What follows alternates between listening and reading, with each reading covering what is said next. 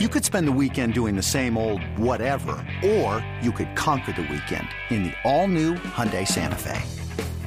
Visit HyundaiUSA.com for more details. Hyundai, there's joy in every journey. eBay Motors is here for the ride. Remember when you first saw the potential?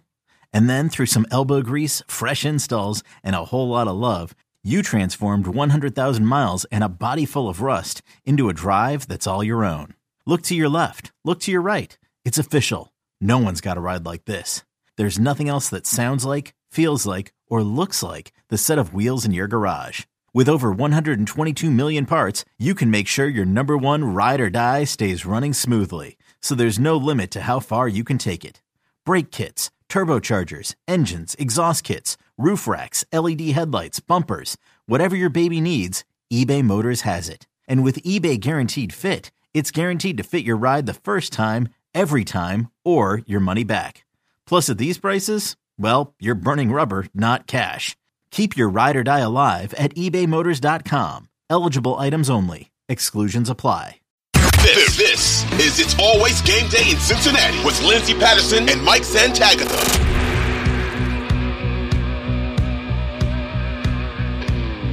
We are back on It's Always Game Day in Cincinnati. Lindsay Patterson, Mike Santagata. I apologize in advance if you are watching this on video. I have very poor lighting today. Unfortunately, the ring lights, week one of regular season is here and it goes out. So I apologize. It's it's pretty poor lighting right now. But Mike, how you doing? I'm doing all right. Uh, I had um, what? I play pickup basketball like every weekend, and uh, I got tripped going full speed onto asphalt. So I lived, but my knee. That's the first thing that hit. it's, Ooh. it's just bruised. I'm with Kelsey right now because Kelsey just had the hyperextended knee knee bruise. I'm like, I'm kind of with you. Um, but yeah, doesn't feel great. But I mean, I'll be all right. I'll live. I've had worse injuries in my life. Other than that, I'm in a hotel again. Have to travel for work again. Hopefully that stops soon. Who knows? I'm not in charge. Uh, you just make it around the Bengals schedule. Like, hey, you got to go to Cleveland and work, and you got to go to Cincinnati and work, and for that big tropical storm, I did almost go to Cleveland last week, but they needed somebody who could get there quicker than me. So I was like, okay, well, that was just to clean up storm stuff. That's not my job. That we just Yeah. have volunteers that go and do that. Volunteers for money, but you know, volunteers still. You have to offer yourself up. Um, yeah. Anyway, anything exciting going on with you? No, you know, Cincinnati, it's game week. Um, unfortunately, they're on the road week one. I'm glad they're kind of getting that Cleveland game out of the way. We'll talk all Cleveland and, and, and what's going to happen on Thursday's podcast. But uh, we were going to record last week and uh, we missed you guys. Unfortunately, technical difficulties, but we are back. So we've missed a couple things since the last time that we've recorded. Joe Burrow returned to practice last week. Um, he's had about three, it'll be four. They hit the practice field tomorrow. They are off on Tuesdays. We normally hear from Joe Burrow Wednesdays of regular season. So more than likely going to hear from the quarterback um, as they get ready for the Cleveland Browns. And uh, yeah, I think, you know, there's a lot of optimism. Zac Taylor talked to the media on Monday and he didn't want to say Joe Burrow's back 100%. He's going to play week one. And he doesn't know anybody that really, to be completely honest with you. They will have to um, update the injury report starting tomorrow. So we'll see if Joe Burrow went full go or if he's uh, still going to go limited until the opener. Uh, but that's to be determined. But any takeaways of Joe Burrow returning? Expected. Yeah. right. I'd be real worried if he didn't return. Yeah. But we we kept expecting it was like, is it going to be the end of this week? Is it going to be the next week? We were never saying, is it going to be week two, week three? Like this, this is kind of what we always expected. Got to practice for the game you're going to play, which he's. I feel pretty confident saying he's going to play in that Browns game, barring some type of weird setback. So I am, which just make sure, uh, Mhm. weird off season for him. One Um, more time. yeah. Um, but uh, yeah, I'm, I'm pretty sure he's going to play. So you have to practice, get the game plan, and what they want to do. You can't miss those those practices. I mean, I guess you could and still play, but you don't want to. You certainly uh, want to be there for this week of practice. The other weeks, they matter. I don't want to say they don't matter, but they're not that important for a third year quarterback. You know, it's just young guys need those a lot. You want to not be rusty and ramp yourself up and have those practices, but it's not the end of the world for a third year quarterback to not have those. I also don't think this will go the same way as the appendix issue did, where he wasn't the same for a few weeks. I just think that had a bigger effect on him than the calf, losing weight, going through surgery, everything else. This calf strain seems more like a real football injury. I think that's how I would classify it. Where the appendicitis, that's not really that's not something that he's probably ever really dealt with. he's probably dealt with strains before. I mean, what athlete hasn't dealt with a strain, uh, especially a professional athlete? So probably used to this. What athlete has dealt with appendicitis? Well, that can only happen once. so uh, the first time you deal with it is uh, the only time, and uh, I think that's just a whole new experience for him. So I'm pretty confident he's going to be okay week one. I'm not worried about a bunch of rust or anything like that. I don't know how you feel. Maybe this is just overly optimistic and I should have more worry. But in my mind, I just think he was so much better in the second half of last year. And this might be the first time that he's able to put together a really good first half of the season because he always becomes that guy in the second half. And it's not I, am splitting up in halves. I'm really thinking three quarters. The last three quarters of each of the first two of his last two seasons he's been awesome.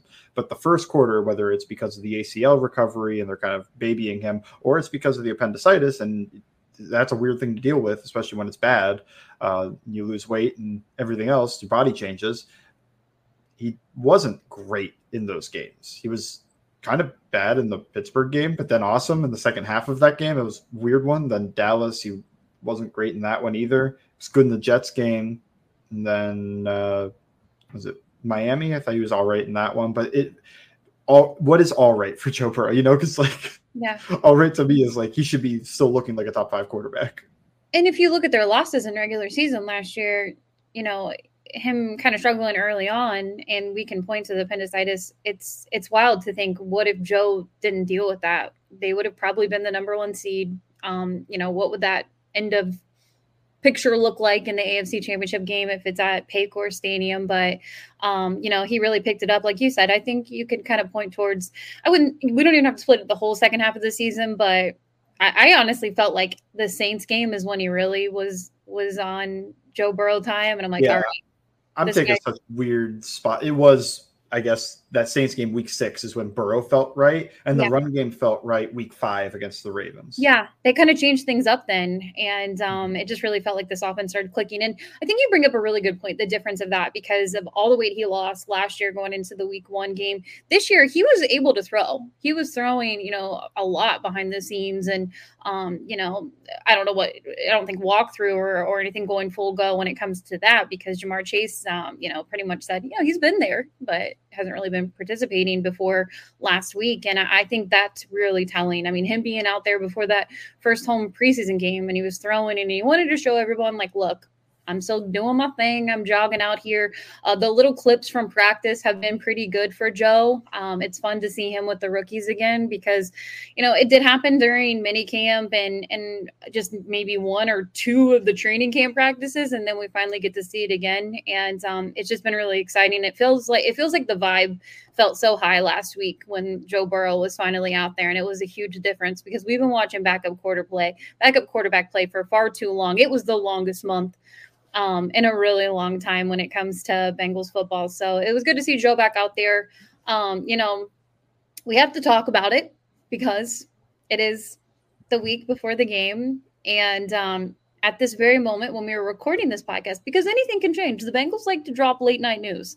Um, if you go back to the Orlando Brown Jr. signing, they had the Joe Mixon signing on a Friday, that Logan Wilson. I know it's not a Friday, but I'm just saying some of the stuff's in the evening when they drop breaking news. Um, but as of now, Joe Burrow he hasn't signed on the dotted line. Uh, no contract extension yet. But again, I still feel it's very telling. Both sides have been very quiet. Ian Rapoport, Adam Schefter, they when they talk about Joe Burrow and, and his return, they have very little information when it comes to uh, where the two sides are on the contract extension. And um, it just truly feels like, and again, this is such a guessing game because I felt like it was going to be done as soon as training camp started, maybe the first week of August. And I said, okay, well, maybe that last week before uh, regular regular season. And Joe Burrow, as I mentioned before, has to talk to the media tomorrow, and um, just kind of feel like that would be a kill two birds in one stone. Get your contract presser out of the way, get your week one presser out of the way. Um, if not, Joe's done a really good job of kind of avoiding any additional questions when it comes to his contract extension, and he might say that. Um, but for me personally, I still feel like before they get on the plane to Cleveland, um, this contract gets done. Maybe it doesn't get done this evening or Wednesday, but um, you know, there's still time to work with when it comes to the contract extension. Um, but how are you feeling about it? I feel the same as I did last mm-hmm. week. I'm not going to feel great if they go into the season without it, but I'm confident this extension gets done. I just want it to get done soon so you don't deal with any other price hike on it. Um, and That's... you get to add in the what the fifth year option for this year. Next year, you don't get to do that. And maybe that's what Burrow wants. Maybe he doesn't want to have his fifth year option tied to his extension. He's like, no, I want new money. I want all of this as new money, not just whatever. I, I don't know. I'm not. I'm not in that room. Uh, there could be some other type of stipulation that holds it up just a little bit, or maybe it does have to do with the idea of like you guys are serious about me, keep Tee, and it's like, well, we got to work with that agent and get that deal done, and then Burrow will sign the dotted line. Like we, we promised him we'll keep his wide receivers around him or something like that. No idea. All just wild, I out there thoughts. I'm yeah. not worried about him not being extended. I've said that enough times. Um, but yeah, I mean, I'm confident the extension gets done. I just, I have been less optimistic than you that it gets done mm-hmm. during the season, just because we've gotten closer and closer, and it could just be my brain rattling that. But it's just like, man, we are what five days away. Yeah. Yeah. And it's not going to sign it Sunday, so four days. Plenty of hours left in the day, Mike. And I, I just, I, I, for me personally, the Bengals they don't like to do contract extensions during the season. There's pretty much like a, a deadline. I know Joe Burrow is different. How many, different. how many teams even do? Not a whole, not a lot, yeah. not a lot. I think a lot of people are like it's off limits, and I think Joe Burrow, and I'm sure his party would be kind of feeling the same way too. Want to just focus on the season. Um, and I actually heard Michael Lombardi talk about this today on Pat McAfee. I'm actually going to interview Michael Lombardi over on All Bengals tomorrow, so you can check that interview out before you get ready for game week. Uh, but I, I had um, watched the interview, and, and I thought he brought up a really good point when he was asked about Joe Burrow and the Bengals front office, and he's like, "Look, Joe's going to go out there and, and and still play this season. If that contract extension does not get done before kickoff on Sunday, he's still going to go out there and be Joe Burrow. uh, people, it, people, worried about that? No, no, no. Like I just just kind of like the question of, oh no, what if he doesn't get it done? Is he going to worry about his contract? Um, oh, and, and okay, that's okay. not that's not Joe Burrow's mindset. Like he's just he's showed up to everything. Joe didn't have to be in any of the voluntary stuff this offseason. He was there at everything. Um, and he's on the field now without his contract extension after the calf strain. Um, so I just feel like that's really telling. But um, he also brought up a good point. He's like, if Mike Brown says he's going to pay someone, he's going to pay someone. And, and Mike Brown has been very confident on saying, we're going to pay Joe Burrow. That is going to happen. Um, who knows what's happening? Again, we have very little information on the holdup. If there is really a holdup and they're just like, hey, we're working out some other things first, we'll get it done before kickoff. You'll be fine. You'll have that contract extension. But Joe Burrow returned because a week ago, Joe wasn't asked these questions, but Zac Taylor was asked the questions of, do you think, you know, is it is it the contract? Is that why Joe isn't out there? Uh, no, no. Joe Joe came out the next day and was like, hey, look, I'm here. Um, you know, I'm fine. They were taking their time with the calf strain. We learned what several weeks meant when it comes to Zac Taylor, and um, he's back out there. So, for me personally, um, I don't think it's the end of the world if the contract extension doesn't get done before the season starts. It's just it's going to be he's going to be ex- even pricey or it's yep. gonna be it's gonna be expensive. It's gonna be really expensive to do. I, I just don't think it's a good business move for the yeah. Cincinnati Bengals at the end right. of the day people keep are talking about they're worried you can't pay Tee and Burrow and Chase all the same time. it's like, well, you can. What I'm more worried about is you can't pay all these guys after the price keeps going up. Like yeah. strike now. I mean, you probably still could, but it's easier to pay these guys when the price is where it is right now. So strike when the iron's hot, get these deals done, and let's move on. Obviously, you can't get the Chase deal done, but the other two, um, and especially the Burrow one. Uh, yeah, I'm with you. I don't think it affects him. I don't think that it becomes an issue. I just think that you're making things harder on yourself for the future by things getting more expensive. Yeah. Um, but At, we'll see. I mean, end of the day, it's just a waiting game. It's all patience and waiting, and that's not great. Especially if they don't say anything. I complain sometimes about how we are such an information needy uh, society fan base right now. is like if we don't have the update within ten minutes, uh, uh, like panic hits the streets. Yeah, man, the Burrow one with like no talk. It's like.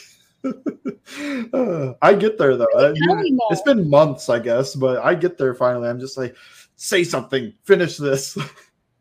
Yeah, it's funny because I I've said it before. I have Ian Rapoport. Um, I just have him because I feel like he breaks news faster than Adam. No offense, Adam. Um, but I have him on, and he today he's been going crazy with updates. And I'm like, oh no, and he'll do like the red alert sign, and I'm like, oh, it's here, it's here, it's time, and it's never that. It's something so silly. Uh, but this week you get Bosa. I don't think Justin Jefferson happens before the season, but I think Nick Bosa and I think Joe Burrow get done before Sunday. And the thing about it is they have the same agent, so he's going to get a nice little payday um, when both of them get their extensions done. I, I, I do. I feel like at least two of them are done before the season starts. Um, yeah, I'm still I'm still optimistic. We're recording on a Tuesday. If we're recording on Thursday and the contract extension's not done, I'm still gonna feel a certain way. I'm still gonna be like, look, you you still have Friday. Friday you have walkthroughs you hit the plane on Saturday. We've watched a contract get done on a Saturday before a regular season week one game before. Um, none of that will be surprising for me. But um, one thing I do know, and I feel very confident in saying, is Joe Burrow is going to be the franchise quarterback here for for a really long time. And um, I'm just waiting for the numbers to see what that looks like. And you know, maybe it's five years tacked onto the two years of counting this year, and then the fifth year option that's seven years total, or maybe it's a. I hope maybe it's that's not. also an issue. You know, like maybe, maybe maybe that is months, three years. Yeah, I don't like, like that. I want to keep getting big big extensions. Small I don't blame him. I don't blame him. I'm hoping, you know, maybe they can get another year out of him um, on on that extension. So we'll see what it looks like. Um, but I think as as far as a business move, it would be a really smart idea. The Bengals keep um, adding all kinds of business and partnerships over the last couple weeks. Um, so it would be nice to, you know, go ahead and uh, get everything done. But we'll see. But as of now, as we're recording this, look, our podcast is out on a Wednesday morning. Things could change overnight. But as of now, Joe Burrow does not have an extension as we're recording on a Tuesday night at 723. But uh, we'll have more next uh, when it comes to some of the players returning week one for the regular season opener on the road in Cleveland on It's Always Game Day in Cincinnati. This episode is brought to you by Progressive Insurance. Whether you love true crime or comedy, celebrity interviews or news, you call the shots on what's in your podcast queue. And guess what? Now you can call them on your auto insurance too with the Name Your Price tool from Progressive. It works just the way it sounds. You tell Progressive how much you want to pay for car insurance, and they'll show you coverage options that fit your budget. Get your quote today at progressive.com to join the over 28 million drivers who trust Progressive. Progressive Casualty Insurance Company and Affiliates. Price and coverage match limited by state law. We are back on It's Always Game Day in Cincinnati. Of course, Joe Burrow can always go one segment. Uh, we'll also talk Chido. I, I, think this is absolutely huge because you go into this offseason. Um, Zac Taylor, again, I mentioned he had his press conference on Monday. He said Chido will be back out there for the week one game. Everybody knows what happened last year on Halloween night, tears his ACL in Cleveland. Um, so getting that bounce back game and, and him being able to be ready for week one I would say was a little surprising going into the offseason. I didn't really I didn't know what to think when it comes to his return if he'd be out there week 1 or maybe it's a week 2 situation, but I think that's awesome news to see Chido week 1. Agree. Well, man, I hate to say it again. Expected though, right? yeah, I, but but you never know. You never know. People they could be like, you know what? Right. You need the confirmation that it was going to happen, even if we all assumed he was yeah. going to be fine for this game. Now, fine relative. I think he can play. Mm-hmm. Does that mean he's playing at that near Pro Bowl type level he played at before he tore it? No idea. And I'm not going to be hard on him if he's not there yet. Uh, this is about getting him revved up and used to running on that thing. And hopefully he's back at his old level for the playoffs or for the deep push in the start of January. Um, when you're making that one seed push. So yeah, I uh, I I think he should be okay. I'm not expecting him to go out there and be terrible or something, but I do think as a fan base we need to exercise a little patience and just make sure like he's coming back from an injury, major injury. And even if he doesn't play great, that doesn't mean he's not going to play great this year. That just like give it some time. Mm-hmm. And I think they will, but I just, you know, always a reminder. After the preseason Myles Murphy's takes, I, Myles Murphy takes, I don't I'm not sure that this fan base has patience.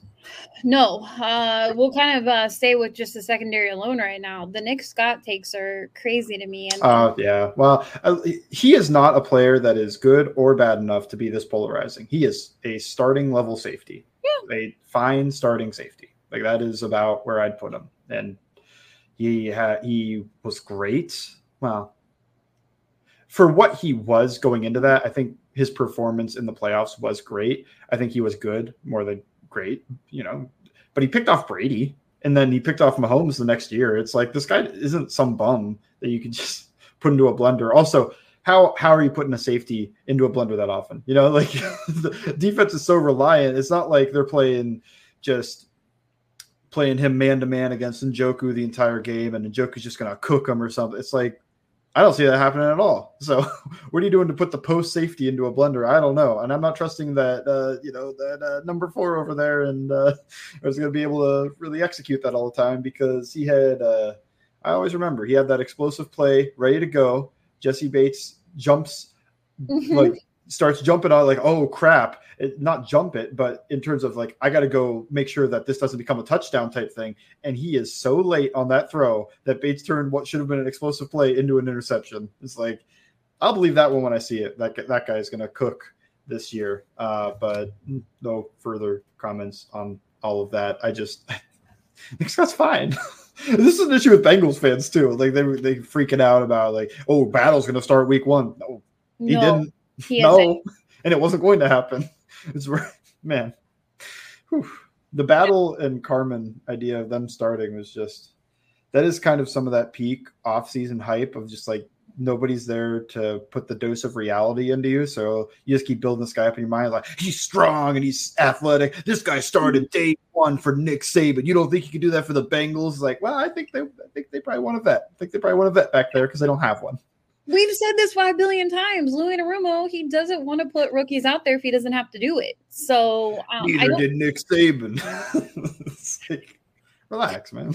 It is, and I actually want to stay with the defense right now because again, I'm going with encouraging news. Um, Joseph Ossai didn't go on the short term IR. He's been on the rehab field and Zac Taylor, who doesn't give too much information when it comes to injuries, he was asked if Joseph Ossai was week to week, and he said Joseph Ossai is day to day. Look, I don't expect Joseph Ossai to play in Cleveland. Um, I think that is a pretty quick turnaround, but crazier things have happened. I remember uh, seeing Logan Wilson coming back from an injury at one time, and I'm like, "There's no way he's playing in this game," and he comes out and he's ready for the one of the regular season games. Um, so I just I wouldn't be surprised if maybe Joseph Ossai is ready for next week, but I think that's very encouraging because about a week ago it really did feel like mm, maybe the best bet is to put him on the short-term IR. He comes back after four games. Um, he's good to go. You're not rushing him back. You got Myles Murphy as a rookie back there. Uh, but it, but for me personally, look, I think it might they might be without him for the Cleveland game. He's not out yet. We'll again get the injury um, designation of where everybody stands tomorrow, and really Thursday is telling when it comes to the injury report. Uh, but I felt good about that for Joseph Ossai. Yeah, uh, man, Ossai, that's definitely one that I don't want to speculate too much because I wouldn't be surprised if he's back out there week two. I, I don't really expect him week one, but no. week two, I'm not going to be that surprised. If he goes on, if he misses a few games, I'm not that surprised either. Um, so I'm just kind of that's a wait and see for me. it's definitely wait and see. Um, I don't. I don't want to say he's not. I, I don't know how to phrase that, but he's a better pass rusher than he's a run defender. And what I'd be worried about week one is the run defense. So, not to say he didn't have a role. I think you always have to be able to rush the passer. And I don't think he's a terrible run defender. I think he's a fine run defender. But maybe it is better to get some of those big Myles Murphy type bodies in the way of that run rather than having a more slender, they're both explosive, but bendy uh, pass rushing body like Ossai. So I, I don't know. That just throwing that out there. It could be a not not a terrible thing. to get the rookie some reps. And Cam Sample's a pretty good run defender. I think he can spell the top two when they're out. So it's kind of true week two, too, I guess, with the Ravens, you know? Mm-hmm. They need that run defense these first two weeks more than they really need the pass defense. So maybe it's uh they're gonna ease them back in there. It just yeah. I felt like it was telling when Zac was like day to day. Um yeah, that that to me meant not IR, like yep. some people have been worried about. Yeah, which is which is encouraging news, and maybe he doesn't play week one or week two, but um, getting him back for Monday Night Football, the Rams game. Everybody knows that's a short week after that um, when you play on Monday Night Football, then you they hit the road and play uh, the Titans. So to be determined, I don't want to look too far ahead, but um, just felt kind of encouraging news for him to be on the rehab field and uh, be out there at practice again on the side field. Uh, but overall, um, you know, we'll get to predictions of what the regular season looks like, what's going to happen on Sunday, on Thursday's podcast. But there are a couple things I want to get to before we look at the AFC North and uh, how that's going to really turn out. Because I was seeing a lot of national media picking about three teams from the AFC North in the postseason, and uh, none of that is surprising to me, to be completely honest with you. I think there is a lot of talent. I think it's the toughest division in football. I know everybody can point to the AFC um, East, but it reminds me of the AFC West of 2022.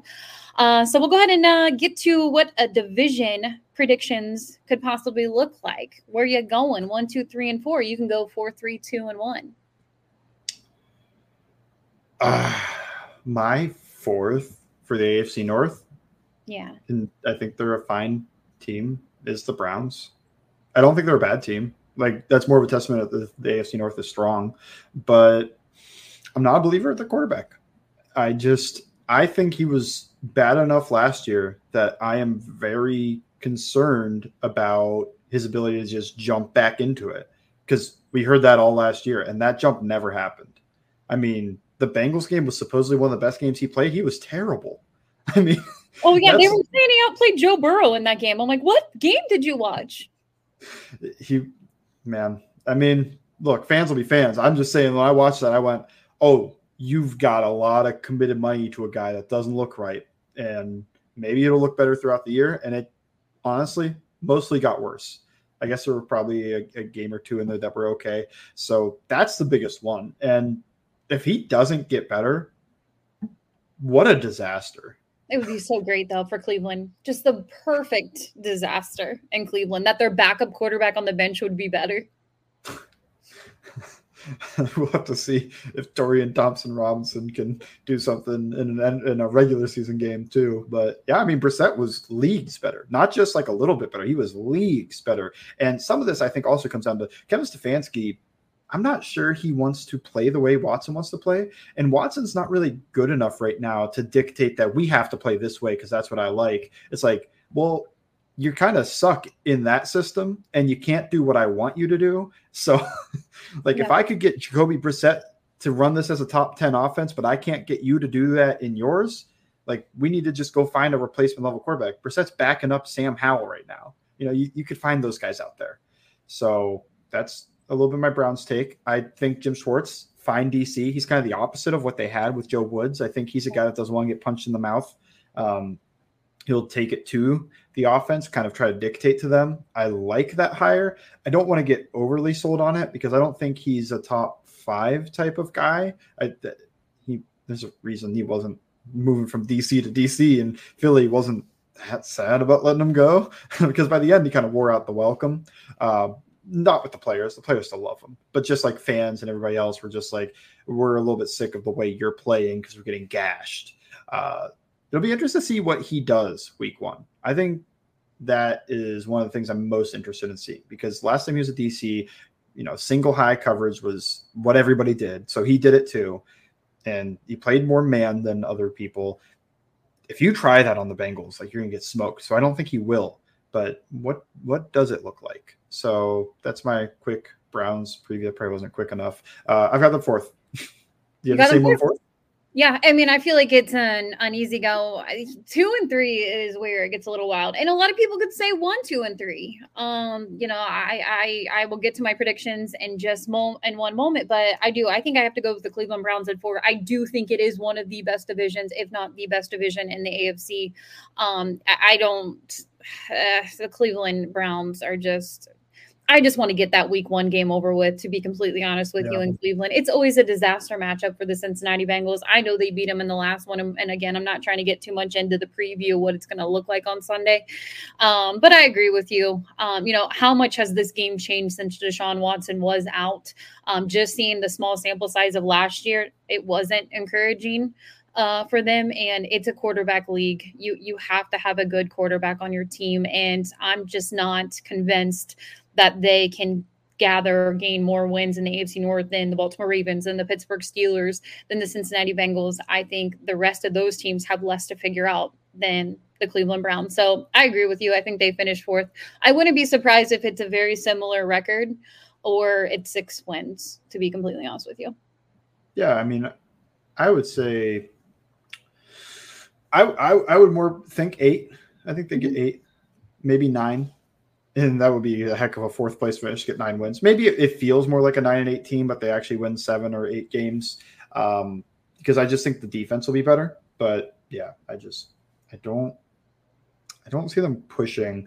I could see them finishing third and maybe even second, but I don't I don't see them winning the North. And they are some people's darling just because they don't really have depth, but their starters across a lot of positions look pretty good.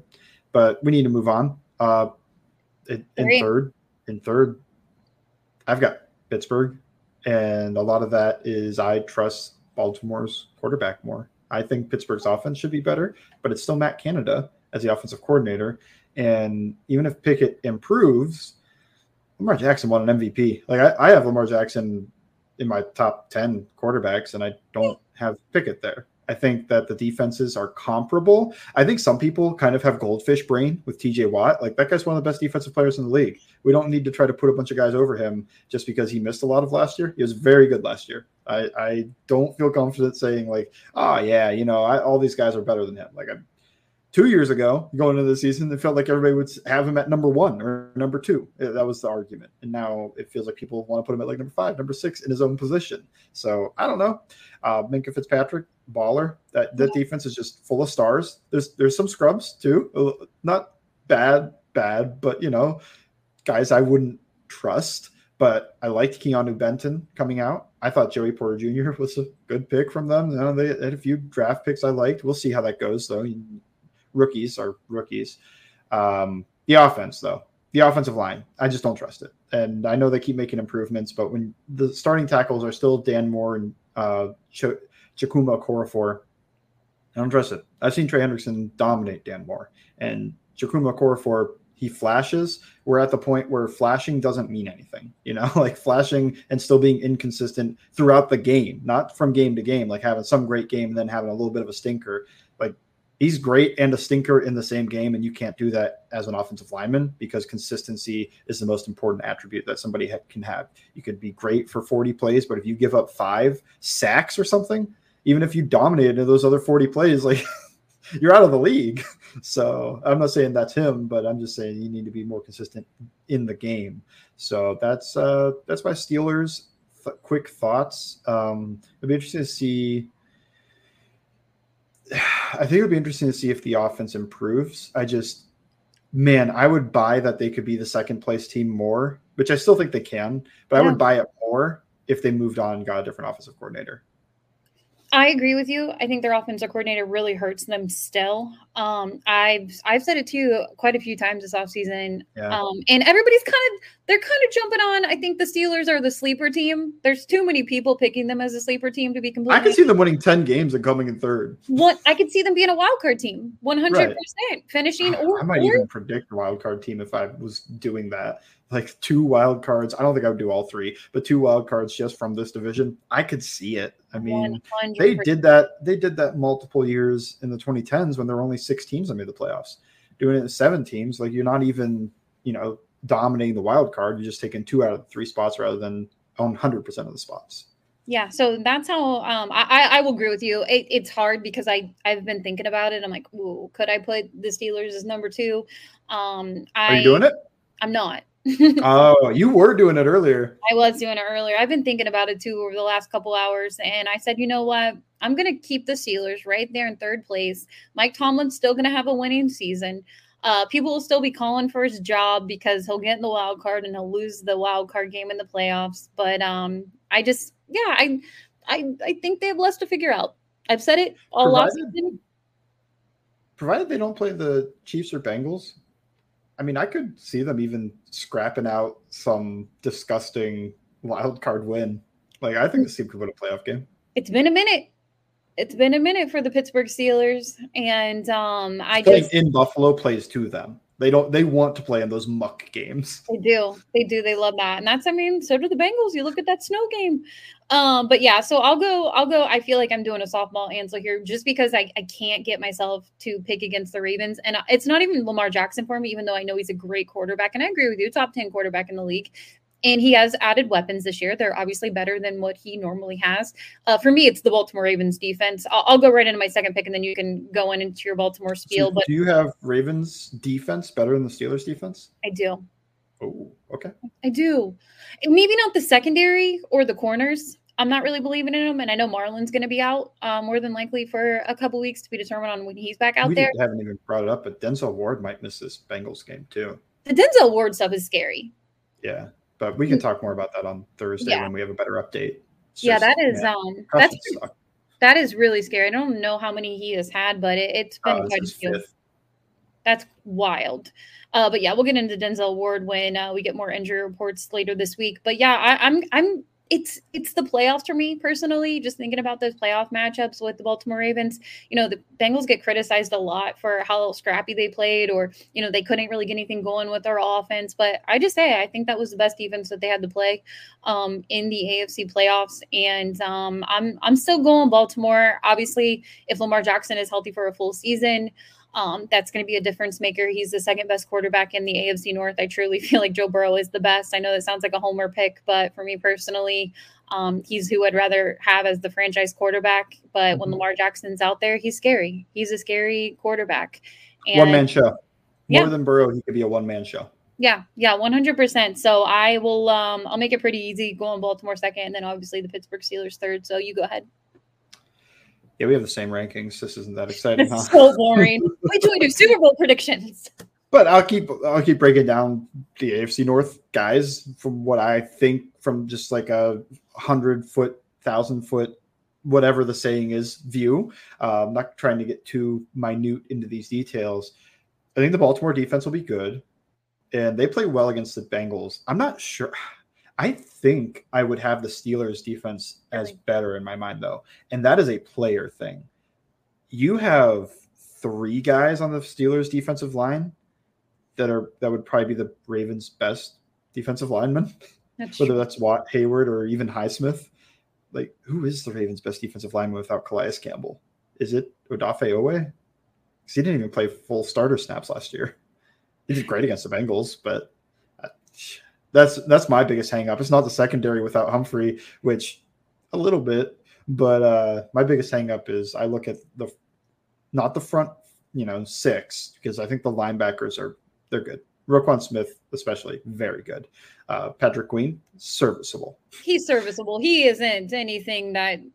Yeah, I'm- If, I'm if they are on the best linebacker duo type thing, it's one of those Fred Warner and his running mate type Yeah. Roquan Smith and the guy next to him. I mean, there's a uh, reason they paid Roquan, Roquan all that money. You know, like they declined the Queen fifth year option. Yeah, there's, there's, there's, a, there's a reason with all this, but I, I don't think he's bad. I think he's fine. Um, which I guess is kind of my Scott take. It's like this guy's fine, Like, you serviceable. know, serviceable. Um, so I I do have worries though. Just like if they can't generate pressure, they weren't the greatest defense when they kept trying to send pressure. It was when they started trying to play more disguise, confusion, and deep, and try to you know thousand paper cut, make the offense you know beat them with a thousand little cuts rather than one big one. You just think of that Miami game where they they sent some heat, they did all this other stuff, didn't go that well. I mean, it did in the first half, but then they gave up forty points or something like that in the second half. I just ah, if you can't generate pressure, I can't see you as a top five defense. I think they could be top 10. I, and I think they're a good defense. And I think they'll play well against the Bengals just because that seems to match up well with them. Although I'm hoping they don't. I am hoping the Bengals just kind of like that one year that Burrow got sacked 100 times in Baltimore, and then it felt like he spent the entire offseason getting ready for it and just dominated Wink Martindale in that defense in the first game back and then the second game back. I mean, uh, Wink, Wink, that was his legacy game when when he said uh, it was the it was the, I'm not even counting the first one in Baltimore when they put 40 some points on the board but that second one it was the day after Christmas and Wink was like oh you, you don't put the gold jacket on him yet. And Joe Burrow went out there and I know again a lot of people like oh it was the secondary it was a lot of injured guys out there. No Joe Burrow still put up some numbers and he did that on for for a reason for a reason Zac Taylor kept yeah. him in that game. Yeah yeah well no longer Wink. I don't think uh, Mr. Macdonald talks as much.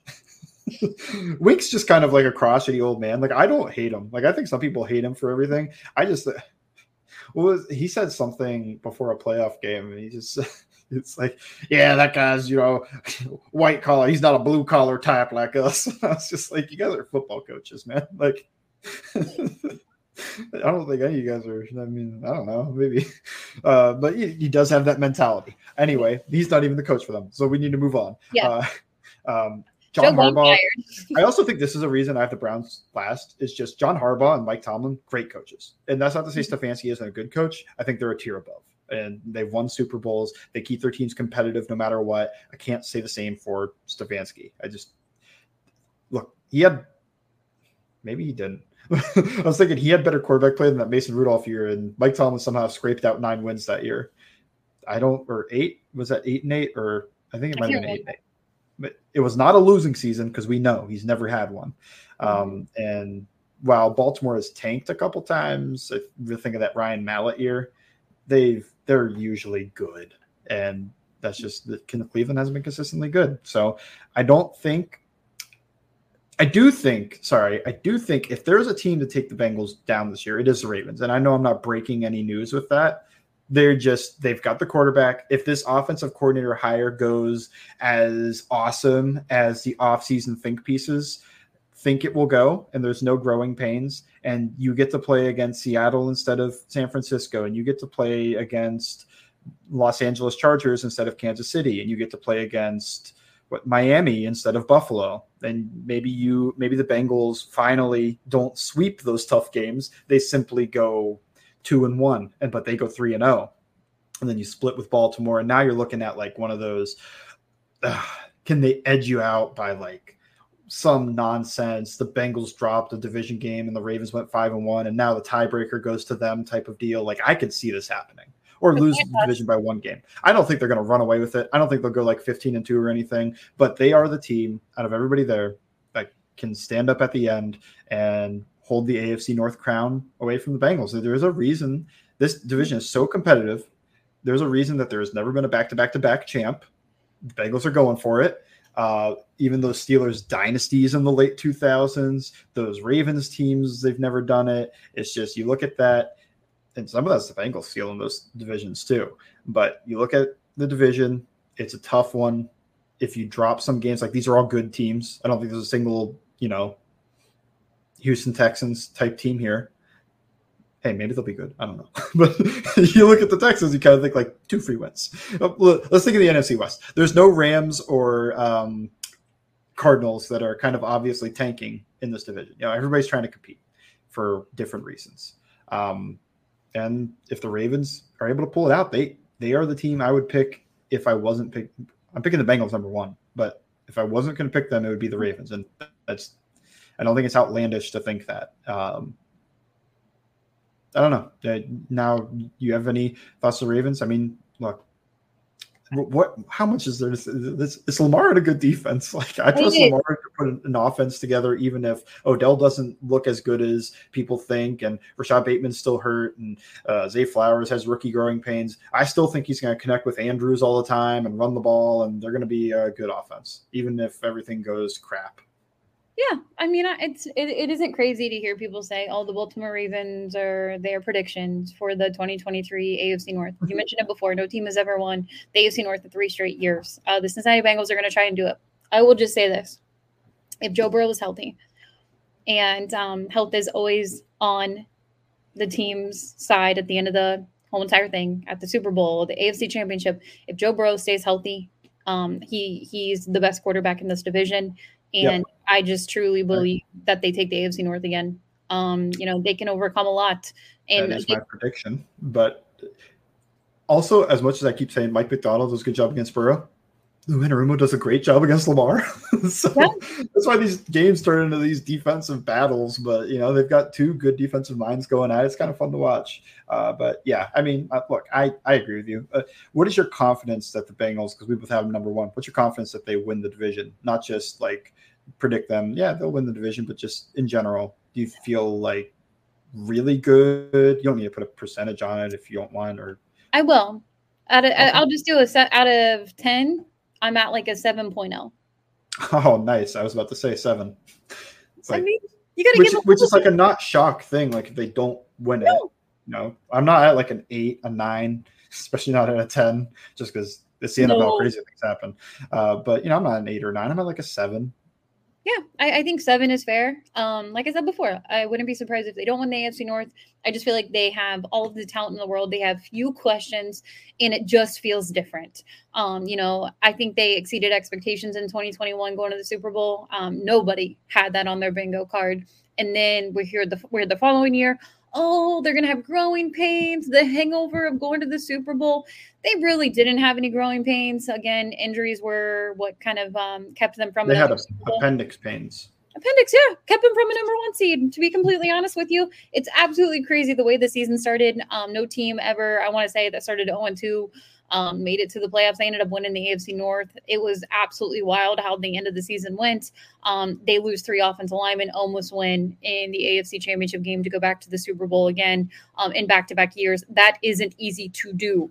Um, unfortunately, they didn't get that done. And this year, it just feels like they're on they're on they're on something. Everything, the vibes with Joe Burrow returning, honestly, pretty much the whole entire offseason, it just feels like they have all the pieces. They have all the depth in the world. You mm-hmm. don't want to deal this, with injuries.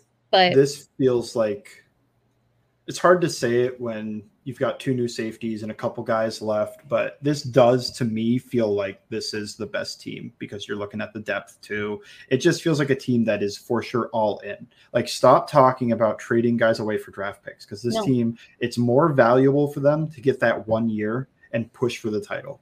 That's what you're doing at the end of the day. You're you're trying to win the title. You're not just trying to accumulate draft picks and win value. I think that's with like the La'el Collins thing. Some people think like, oh, why don't you try to trade him away to a team that needs offensive linemen? This team has needed offensive linemen at the end of the year every single year. So you don't trade that away anymore for some fourth round pick that that doesn't develop in time for the you know to fit this window. Like this is the window, and you're pushing for things right now. All the chips. You pushed in a little bit. I actually think they probably could have done a tiny bit more to push those chips in, just like some type of I don't know, some type of signing that's like a one year vet. Uh, not Revis, but he's the guy I always think of, like the mercenary. Like just sign Melvin Ingram's a current one, but they have a lot of edge guys. But like if they sign some mercenary defensive tackle and it's just like one year deal, and this guy's awesome. Like if Onyemata signed a one year deal with Cincinnati, it was just like, hey, I'm trying to win a title. you know, like I know Hendrickson, I know these guys from New Orleans. I'm just trying to win a title here, and then I'm going to go sign a different deal. Like that's kind of like what I what I think. I was like, I could think they could have done one of those, but where they are, they've pushed almost all the chips in they're still healthy cap wise for the future, so they're not going to end up like those, uh, like the Mac Jones Patriots were the past couple years. Los Angeles Rams. Los Angeles Rams the last couple of years. I don't think they're going to end up there unless they make some midseason crazy trade and trade away all their draft picks. I don't think they like to do that. I think they like being healthy for the future. But for what this team likes to do, this is about all in. And I don't think you're going to see them try to trade away assets for future capital. Yeah, it should be fun. I'm really excited to uh, give our regular season prediction of what we think the record is going to be for the Cincinnati Bengals. We'll have Super Bowl picks, and then obviously we get to talk Week One matchup versus the Cleveland Browns for the Cincinnati Bengals. Uh, what's going to be up on uh, Bengals this week? It's fully written, so I know this one is coming out. But uh, James just had his Ted Karras thing today, so he's pushing it to tomorrow. But I I wrote an article about Myles Murphy. You know, we needed it. Let's go, Myles Murphy hype train. We were the DJ Reader podcast last year. We are the Myles Murphy podcast. We're still kind of the DJ Reader podcast. Oh, always DJ Reader. Let Murphy let Murphy develop a little bit because that's kind of my whole thought is just like be patient with this guy. You know, like DJ Reader could, I don't want to think about it his last season in Cincinnati, but he could be playing on another team and I'd still be like, this is DJ Reader podcast. It's kind um, of DJ Reader podcast as long as it's not an AFC North team. Yeah, friend of the show. DJ Reader. right. Um, but uh, yeah, hopefully the next time we talk to you guys, maybe maybe maybe we'll have something else to add in there. But uh, right now, we will definitely be talking Week One. The Cincinnati Bengals, Cleveland Browns cannot wait to get to Thursday's podcast season predictions and who is going to make it to the Super Bowl. Thank you as always for listening to It's Always Game Day in Cincinnati.